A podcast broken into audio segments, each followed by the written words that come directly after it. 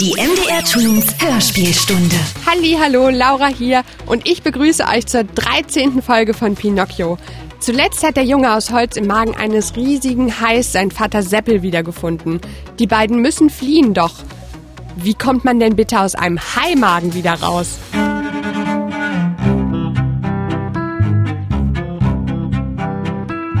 Pinocchio. Die Geschichte vom hölzernen Bengele von Carlo Collodi. Folge 13 38. Kapitel Der gute Delfin, zwei bestrafte Räuber. Bengele schwamm mit einer Sicherheit, die jedem Fische Ehre gemacht hätte. Vater Seppel saß rittlings auf dem hölzernen Kleinen, seine Beine hingen im Wasser, der alte Mann fröstelte und klapperte mit den Zähnen. Mut, Vater, sagte Bengele, bald sind wir am Ufer.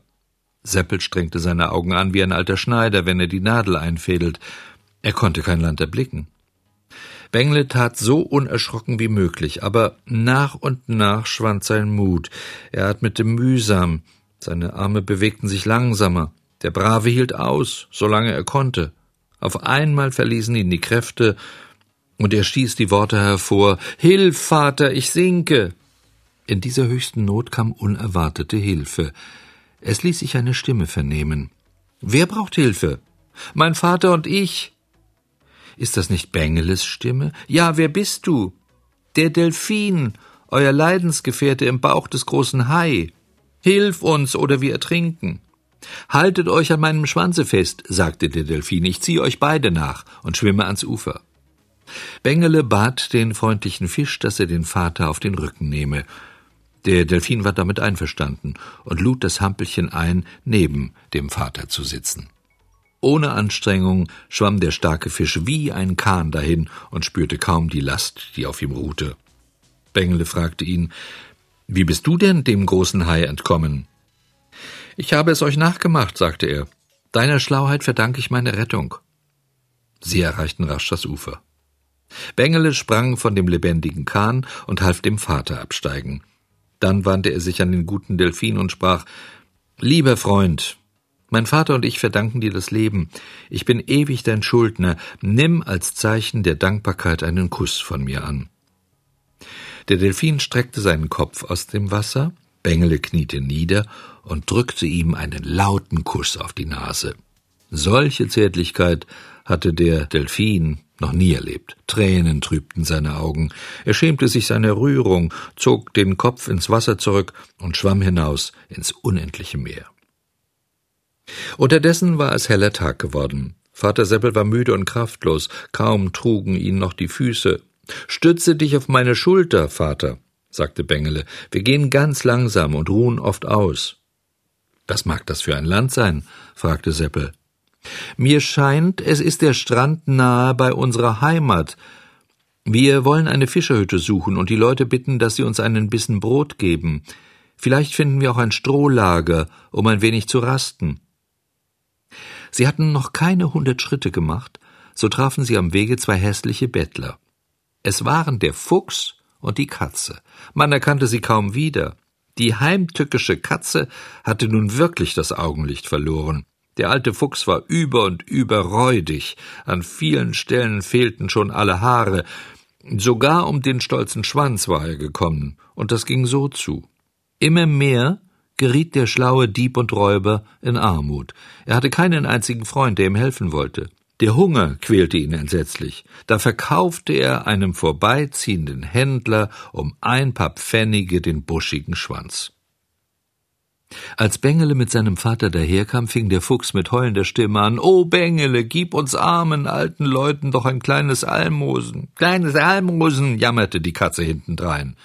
Sieh mal, diese alten Gauner, sagte Bengele, mich habt ihr einmal betrogen. Das mag genügen. Glaub es doch, Bengele, jetzt sind wir wirklich arm und elend, elend, echote die Katze. Das habt ihr verdient, sagte Bengele. Kennt ihr das Sprichwort gestohlen Gut tut niemals gut? Hast du kein Mitleid mit uns? Mitleid mit uns? Lasst mich in Ruhe, ihr Gauner, ihr verdient es nicht. Wer anderen eine Grube gräbt, fällt selbst hinein. Bengele sei barmherzig, barmherzig. So heulten die zwei Räuber und liefen dem Hampelmanne nach. Der aber ging mit Vater Seppel weiter und schaute sie nicht mehr an.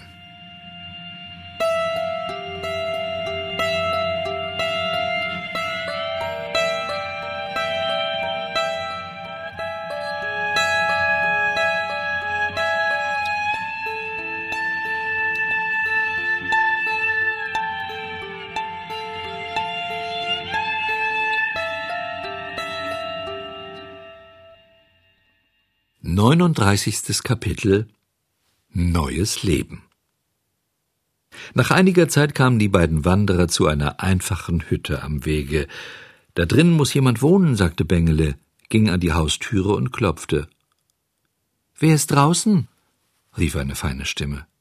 Ein armer Vater und sein Sohn, sprach Bengele. Dreht nur den Schlüssel um, dann geht die Türe auf. So machten sie es und traten in die Hütte ein. Überall schauten sie sich um. Es war niemand zu erblicken. Ist jemand daheim? fragte Bengele. Freilich, ich bin hier oben. Sie schauten auf und sahen auf einem Balken das Lispelheimchen. Das gute Lispelheimchen. Wer hätte das gedacht? Guten Tag, Lispelheimchen, sagte Bengele und zog anständig die Mütze ab. Das gute Lispelheimchen sagst du jetzt, nicht wahr? Erinnerst du dich noch daran, wie du mich aus dem Hause gejagt und den Hammer nach mir geworfen hast? Es ist wahr, liebes Heimchen, jag mich nur auch fort und wirf mir einen Hammer nach, ich habe es verdient, aber hilf meinem armen Vater.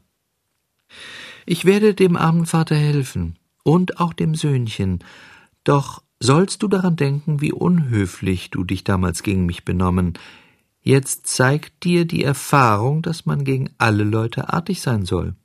Du hast recht, Lispelheimchen, ich habe schon oft an dich gedacht. Es war stets richtig, was du mir gesagt hast. Ich war oft unartig und habe es immer bereuen müssen. Doch seit wann wohnst du in diesem hübschen Häuschen? Eine Ziege hat es mir gestern geschenkt, eine wunderschöne Ziege mit goldenem Haar. Und wo ist sie jetzt? Ich weiß es nicht. Kehrt sie zurück? Sie kommt nie mehr wieder. Traurig ging sie weg und sprach Arme Bengele, jetzt bist du mir für immer verloren, der große Hai hat dich nun doch gefressen. Das hat die Ziege gesagt? Oh, sie war's, es war meine liebe Mutter Fee. Bengele weinte laut. Er dachte zurück an das glückliche Leben im Hause der guten Mutter. Er selbst hatte alles verdorben mit seinen Ausreißen, hatte Unglück über Unglück erlebt und nun auch die Mutter Fee verloren. Sein einziger Trost war jetzt der alte Vater.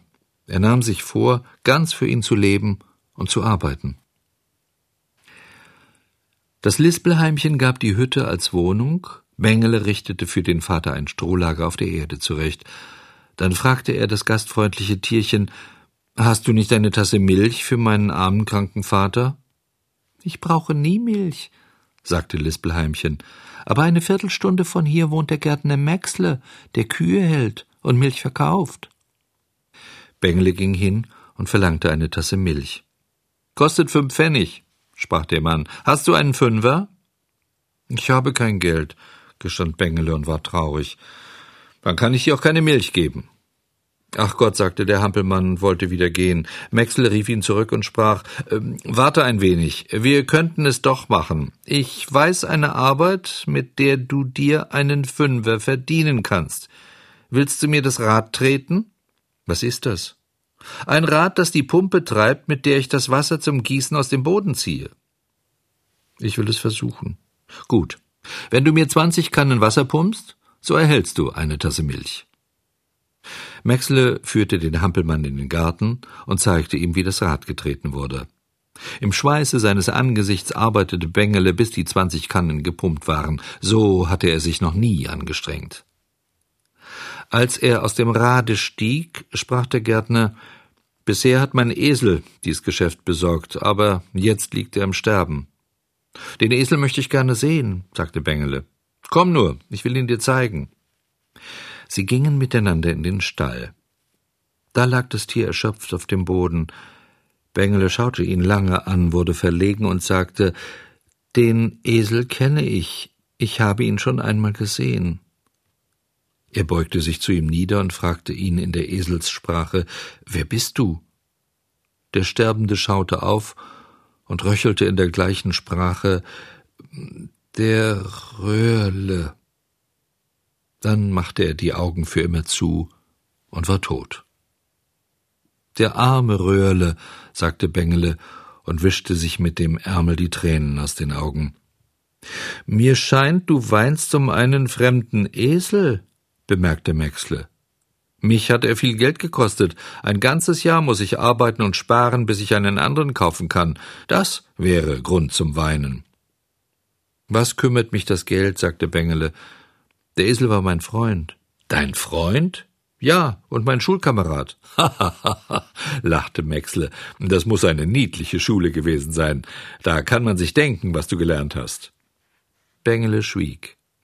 Er nahm seine Tasse Milch und ging zurück zur Hütte. Von da an stand der fleißige Hampelmann jeden Morgen sehr früh auf und trat fünf Monate lang Tag für Tag das Pumprad. Damit erwarb er für seinen kranken Vater und sich selbst den Lebensunterhalt. Wenn er abends müde aus der Gärtnerei kam, arbeitete er noch zu Hause. Er lernte Körbe flechten und verdiente ein kleines Taschengeld. Für den alten Vater fertigte Bengele selbst einen bequemen Fahrstuhl an, und darin brachte er den kranken Mann an sonnigen Tagen ins Freie, dass er sich in der frischen Luft wohler fühlen und in der schönen Welt Freude haben konnte. Die langen Abende nutzte der fleißige Kleine, um noch besser lesen und schreiben zu lernen. Für ein paar Pfennige kaufte er sich sogar ein altes Rechenbuch, und er löste der Reihe nach alle die Aufgaben. Der Hampelmann hatte sich völlig verändert und lebte ein neues Leben.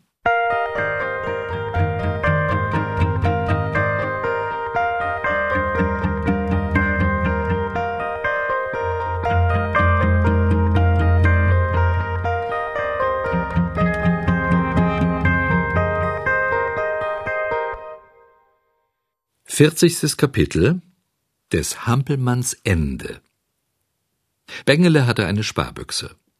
Nie vertändelte er das Geld, das er so sauer verdienen musste. Vierzig schöne Markstücke hatte er schon beisammen. Da sagte er eines Tages Vater, ich möchte in die Stadt gehen, um für uns beide neue Kleider und Stiefel zu kaufen. Tu es nur, sagte Vater Seppel, ich habe keine Angst um dich, auch wenn du allein gehst. Du machst nun keine Streiche mehr. Kehre noch bei Tag zurück. Bengele mochte eine halbe Stunde Weges gegangen sein, da rief jemand seinen Namen. Er drehte sich um und sah eine große Schnecke aus der Hecke neben der Straße kriechen. Kennst du mich nicht mehr? fragte sie. Halb und halb, ja. Weißt du noch, die Schnecke, die bei der Fee Kammerjungfer war, als du mit dem Fuß in der Türe stecken bliebst. Ach so, rief Bengele erfreut. Aber jetzt sag mir gleich, liebe Schnecke, wo ist meine gute Mutter Fee? Äh, was macht sie? Hat sie mir verziehen? Denkt sie noch an mich? Hat sie mich noch gern? Ist sie weit von hier? Darf ich nicht zu ihr kommen? Auf all diese vielen Fragen gab die Schnecke langsam die Antwort. Lieber Bengele, die arme Fee liegt krank im Spital. Im Spital? Ja, leider. Sie hat zu viel Kummer durchmachen müssen. Jetzt ist die Gute krank und so arm, dass sie sich gar nichts kaufen kann. Die liebe gute Mutterfee arm und krank im Spital. Ich habe nur vierzig Mark. Wenn ich doch jetzt reich wäre, alles wollte ich ihr geben. Nimm mein Geld, treue Schnecke, und bringe es der Mutterfee. Aber deine Kleider, was liegt mir jetzt an neuen Kleidern? Geh und komme übermorgen wieder zu mir. Bis dahin werde ich ein paar Pfennige erspart haben. Konnte ich bisher meinen Vater und mich durchbringen, so werde ich jetzt auch noch für die gute Mutter arbeiten. Merkwürdig. Diesmal vergaß die Schnecke ganz, dass sie eine Schnecke sei, und rannte mit dem Gelde davon wie eine Eidechse. Bengele kehrte um. Als er nach Hause kam, fragte der Vater, wo hast du die neuen Kleider? Ich konnte heute keine kaufen, sagte Bengele. Ich äh, werde es ein anderes Mal besorgen. Am Abend dieses Tages arbeitete der brave Hampelmann bis zwölf Uhr und flocht zwei Körbe fertig. Müde legte er sich auf das harte Strohlager und schlief alsbald ein. Da sah er im Traume die Mutter Fee. Sie war wieder gesund und schön. Freundlich neigte sie sich über ihr Kind und küsste es auf die Stirne. Deutlich hörte der Kleine die liebe Stimme. Bengele, du gutes Hampelmännchen, ich verzeihe dir all deine Streiche. Nie warst du früher ein Muster von Folgsamkeit und Bravheit, aber jetzt hast du Vater und Mutter in ihrer Not geholfen.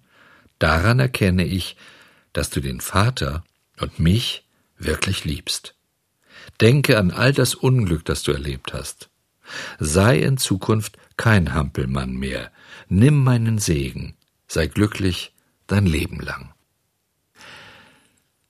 Bengele erwachte. Es war schon Morgen. Hatte er wirklich nur geträumt? Er wollte aufstehen und griff gewohnheitsmäßig an den Kopf. Oh Wunder, er war nicht mehr aus Holz. Da war keine armselige Hütte mehr, kein hartes Strohlager, alles hatte sich verändert. Bengele saß auf einem weißen Bette, das in einem einfachen, aber gemütlichen Zimmer stand. Rasch stieg der Kleine aus dem Bette, ein blauer Matrosenanzug lag auf dem Stuhle nebendran, saubere Lederschuhe standen darunter. Das war mehr als ein Traum. Bengele kleidete sich an und griff in die Taschen. Was steckte da? Er zieht ein zierliches Büchschen von Elfenbein heraus und liest, was darauf mit Goldbuchstaben geschrieben steht. Die Mutter Fee gibt Bengele die 40 Mark zurück und dankt ihm für sein gutes Herz. 40 neue große Goldstücke sind in dem Büchslein. Bengele konnte immer noch nicht alles begreifen. Er lief zum Spiegel. Wirklich, das war nicht mehr der Holzkopf mit der langen Nase. Aus dem Spiegel lachte ein kluger Knabenkopf mit blondem Haar und blauen Augen. Wo ist denn der Vater? Vater, rief Bengele traurig. Da kam aus dem Zimmer nebenan Vater Seppel, gesund, froh und lustig wie früher. Er hatte schon sein altes Handwerk wieder angefangen und schnitzte gerade einen prächtigen Bilderrahmen mit allerhand Blumen und Blättern. Sag mir doch, Vater, wie ist das alles gekommen? fragte Bengele, fiel ihm um den Hals und küsste ihn. Du hast es verdient, sagte Vater Seppel. Warum verdient? Bengele wenn die unartigen Hampelmänner brave Kinder werden, dann ändert sich das ganze Haus und bekommt ein schöneres Aussehen. Wo ist jetzt der hölzerne Bengele? Dort steht er, sagte der Vater. An einem Stuhle lehnte ein toter Hampelmann. Sein Kopf hing lahm nach einer Seite, die Arme fielen kraftlos von den Schultern, die Beine waren übereinander gekreuzt, ein Jammerbild. Bengele schaute die Vogelscheuche mitleidig an und sprach Wie dumm, dass ich so lange ein Hampelmann gewesen bin. Da sag ich mal, juhu, er hat's geschafft. Endlich ist er ein Junge aus Fleisch und Blut geworden und kein hölzerner Hampelmann mehr. Das hat er sich nach all diesen Erlebnissen auch wahrlich verdient, denn er konnte aus seinen Fehlern lernen und es so schaffen, ein echt braver Junge zu werden. Geschrieben hat die Geschichte Carlo Collodi und vorgelesen wurde euch von Jürgen Schulz. Ich bin die Laura und ich bin super froh, dass Pinocchio all seine Abenteuer so gut meistern konnte. Ich hoffe, euch hat die Geschichte so gut gefallen wie mir. Ciao! MDR Twins Hörspielstunde. Wir funken dazwischen.